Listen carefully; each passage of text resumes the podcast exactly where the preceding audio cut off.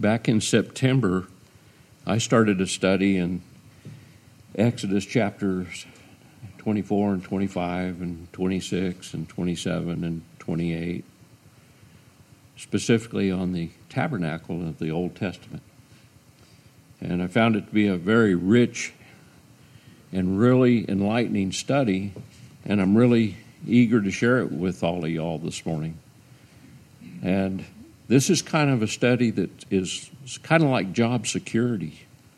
If I'm called on to teach again, I've got something else I can go to automatically because I really thought that, well, I can do this all in one, one Sunday morning. And as I got to banging away on the computer and preparing this message, I decided, well, I've got about four or five messages here, not just one.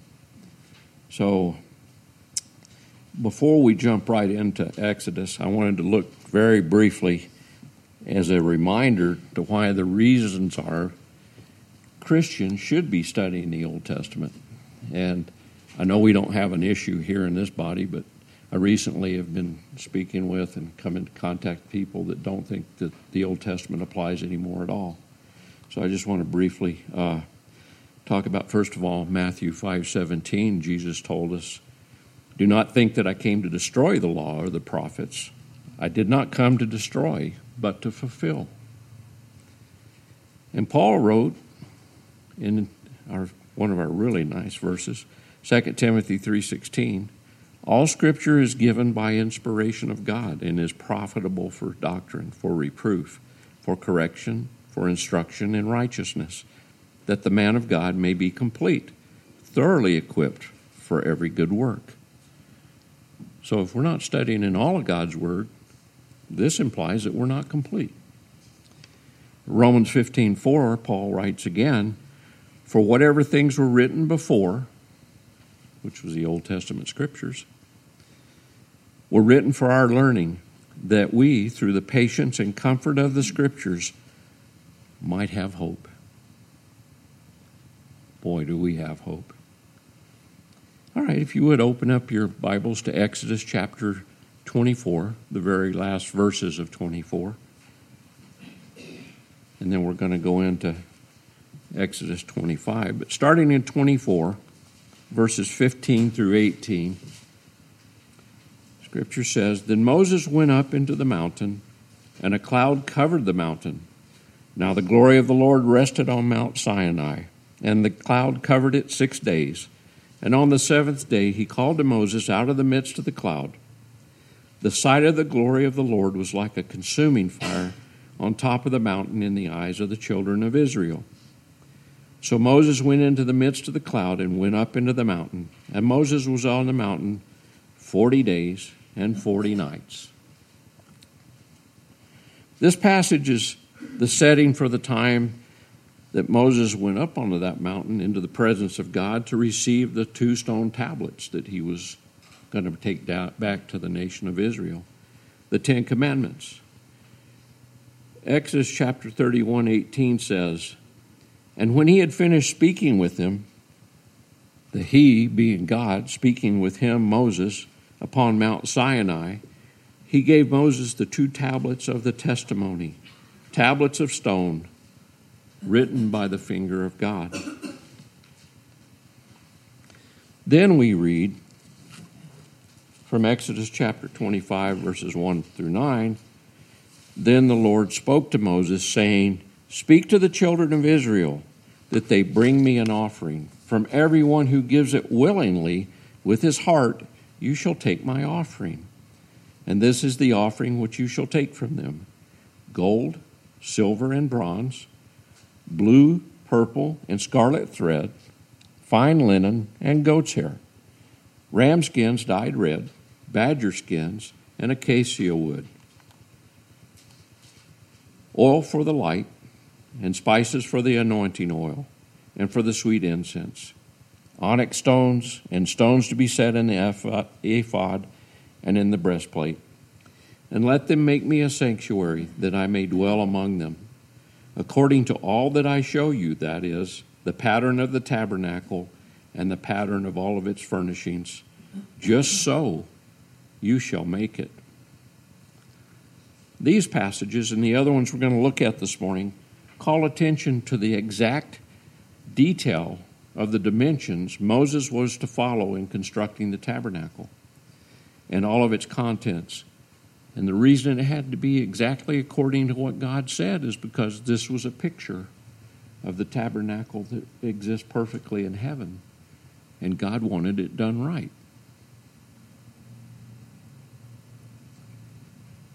It's to show us how seriously God takes worshiping Him and all of His people who come before Him. So we need to study the Scriptures and make sure that we come before Him rightly. God desires to be worshiped, but only according to His ways, which, fortunately for us, He's told us about in His Word. And part of what we're going to look at this morning. During Israel's time in the wilderness between the exodus from Egypt and the settlement in the promised land, the people dwelled in tents. Sometimes they were referred to as booths. Therefore, as a fulfillment of God's promise to dwell among them during this time, the Lord had the Israelites build a tent or tabernacle in which He would reside. This tent was much like the ones in which the Israelites dwelt, only larger and much more prettier, even beautiful. Now, this tabernacle, a portable tent sanctuary, would serve as Israel's place of worship for about the next 400 years or so. And first of all, we see that God told Moses to make an appeal to the people of Israel to collect everything needed for the sanctuary and its furnishings. And I thought it was interesting that we see that God didn't give a command to give. Rather, he, want, he appealed that people give. God only sought those gifts from those people whose heart moved within them, the New American Standard tells us. He only got wanted those gifts that people wanted to give. He only wanted those people who wanted to give to give those gifts. This speaks of us to us of the delight God takes in worship from a free giving, loving heart we are commanded to worship God, but He loves the worship that comes freely, not out of obligation, even though we are obligated to worship Him, and we should. This design of the tabernacle, which Moses was to build exactly according to God's plans, is, like I said, based on the heavenly tabernacle in heaven. Hebrews 8, chapter 8 tells us that. God was giving them a picture of eternal realities, and it's an eternal reality for us as well. And those who approached Him, God by faith, would get a glimpse of heaven. Would somebody, if you've followed along in chapter 25, would somebody take verses 10 through 16 and read those, please? And they'll also be up here. They shall construct an ark of wood two and a half cubits long, one and a half cubits wide, and one and a half cubits high. And you shall overlay it with pure gold, inside and out, you shall overlay it. And you shall make a gold molding around it. And you shall cast four gold rings for it, and fasten them on its four feet. And two rings shall be on one side of it, and two rings on the other side of it.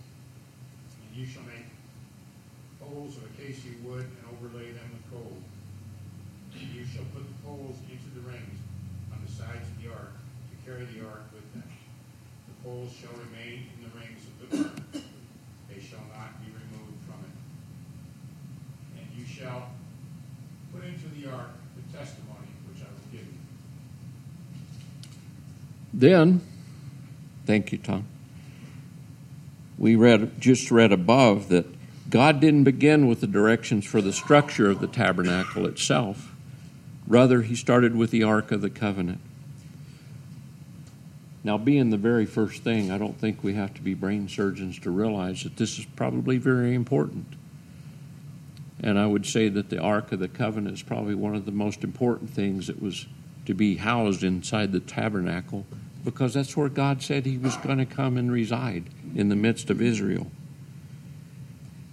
The Lord promised to meet His people at the ark above its mercy seat, and when it was not being transported, the ark was placed in the most holy place within the tabernacle, or the Holy of Holies where God made his presence most felt under the Old Covenant.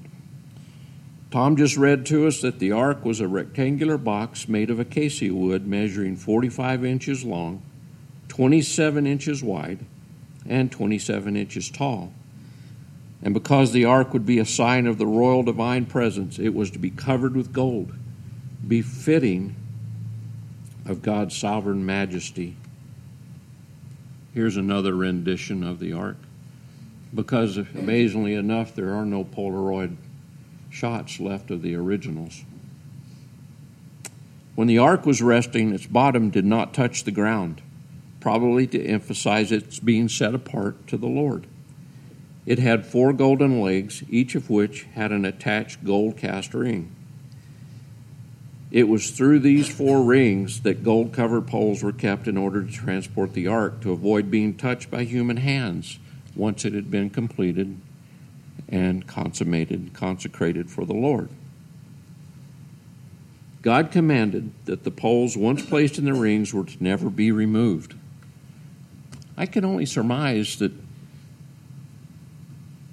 and it is only my opinion, I might be yours too, I don't know, that God said that so that there wasn't constant wear and tear on the gold. You know, if every one of you ever had gold jewelry, if it's true gold, it's pretty soft. I can only imagine that's that's the purpose. That and they were to always transport the ark, ark first before them when they moved. So the ark was always ready to move because God had plans. As Tom read, Moses was to place the testimony in the ark.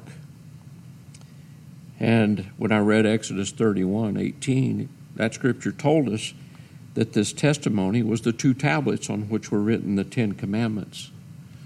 Those commandments written by the very finger of God.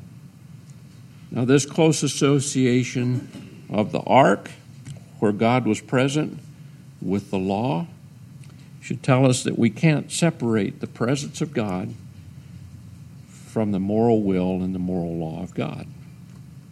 Meaning that if we, we don't have a desire to follow the Lord's commands, we're probably not in a right relationship with Him. After all, remember what Jesus said? If you love me, you will obey me.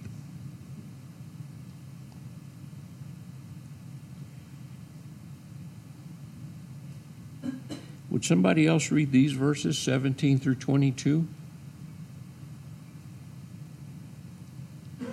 You shall make a mercy seat of pure gold. Two and a half cubits shall be its length, and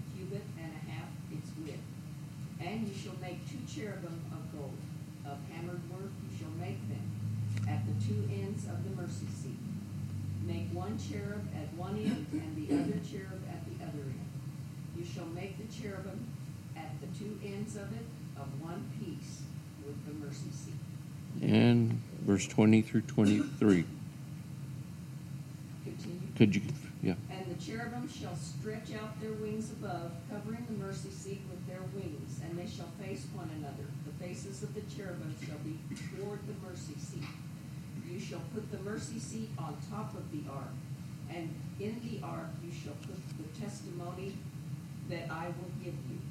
And there I will meet with you, and I will speak with you from above the mercy seat from between the two cherubim which are on the ark of the testimony, about everything which I will give you in commandment to the children of Israel. Thank you, Carolyn. These verses describe the portion of the ark known as the mercy seat. This was a lid for the ark, but it was different than the ark itself because it was not first made out of wood, it was made from solid gold. very much more special. And then it was placed on top of the ark. The lid was adorned, like Carolyn said, read, by figures of two cherubim that stood on its surface, facing one another with their wings extended, overshadowing the ark. We don't know exactly what the cherubs or the cherubim look like, but the book of Ezekiel gives us the most detailed description of them. He tells us that the cherubim who attended the Lord's throne had features like four, including four faces, one each of a human, an ox, an eagle, and a lion with four wings. What's not clear is whether Ezekiel's description is an actual description of cherubim or it's his words should be taken more symbolically. Either way, it seems the cherubim are powerful, supernatural creatures with wings that guard access to God's presence. The Hebrew word for mercy seat comes from the words that mean atonement and, or reconciliation and is derived from a root word meaning cover God pledged to Moses to meet his people through the high priest at the mercy seat, which was the place of atonement for reconciliation and covering. Once a year on the Day of Atonement, the high priest sprinkled blood of the sacrifice, a lamb without spot or blemish, on the mercy seat to atone for the nation's sins. Every time I think about that, I can't stop but think about the perfect Lamb, the Lamb of God, Jesus, our Savior. Since the lid and the winged cherubim covered the ark and the Ten Commandments within, the idea is that the blood of the atoning sacrifices sprinkled on the mercy seat covered Israel's violations of the law, shielding the people from God's wrath. And if we look quickly at Romans 3, verses 25 23 through 30, 25, we'll read, For all have sinned and fall short of the glory of God, being justified freely by his grace through the redemption that is in Christ Jesus, whom God set forth as a propitiation by his blood through faith to demonstrate his faith, his righteousness, because in his forbearance God had passed over the sins that were pre- previously committed. This word, propitiation, that we just read, uses the Greek word for mercy seat. The mercy seat, in describing the work of Christ, means that Jesus is the true mercy seat. God met his people at the mercy seat, at the pure sacrifice of Jesus Christ, God meets us.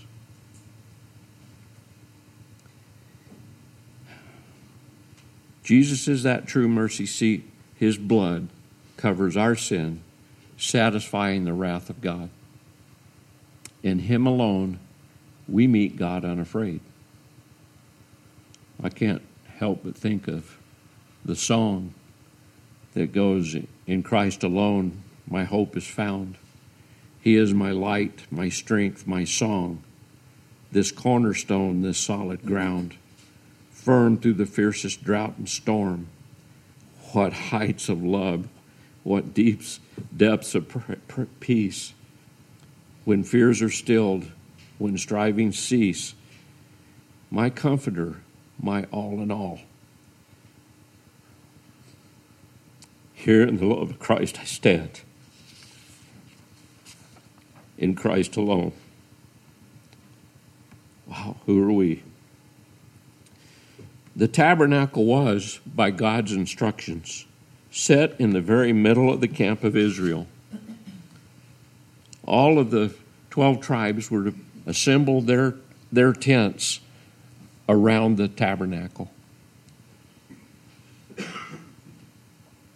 God was in their midst, and in the very middle where he was to ever be before them. Every time they arose and before they went to bed, they saw the, the tabernacle. Anytime they exited their tents, they would see God's dwelling place in the very center of their life.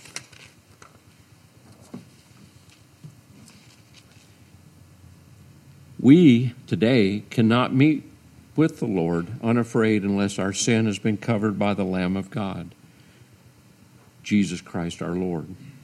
The Ark of the Covenant was an old covenant picture of this truth and informed the Israelites that a right relationship with God came at a cost.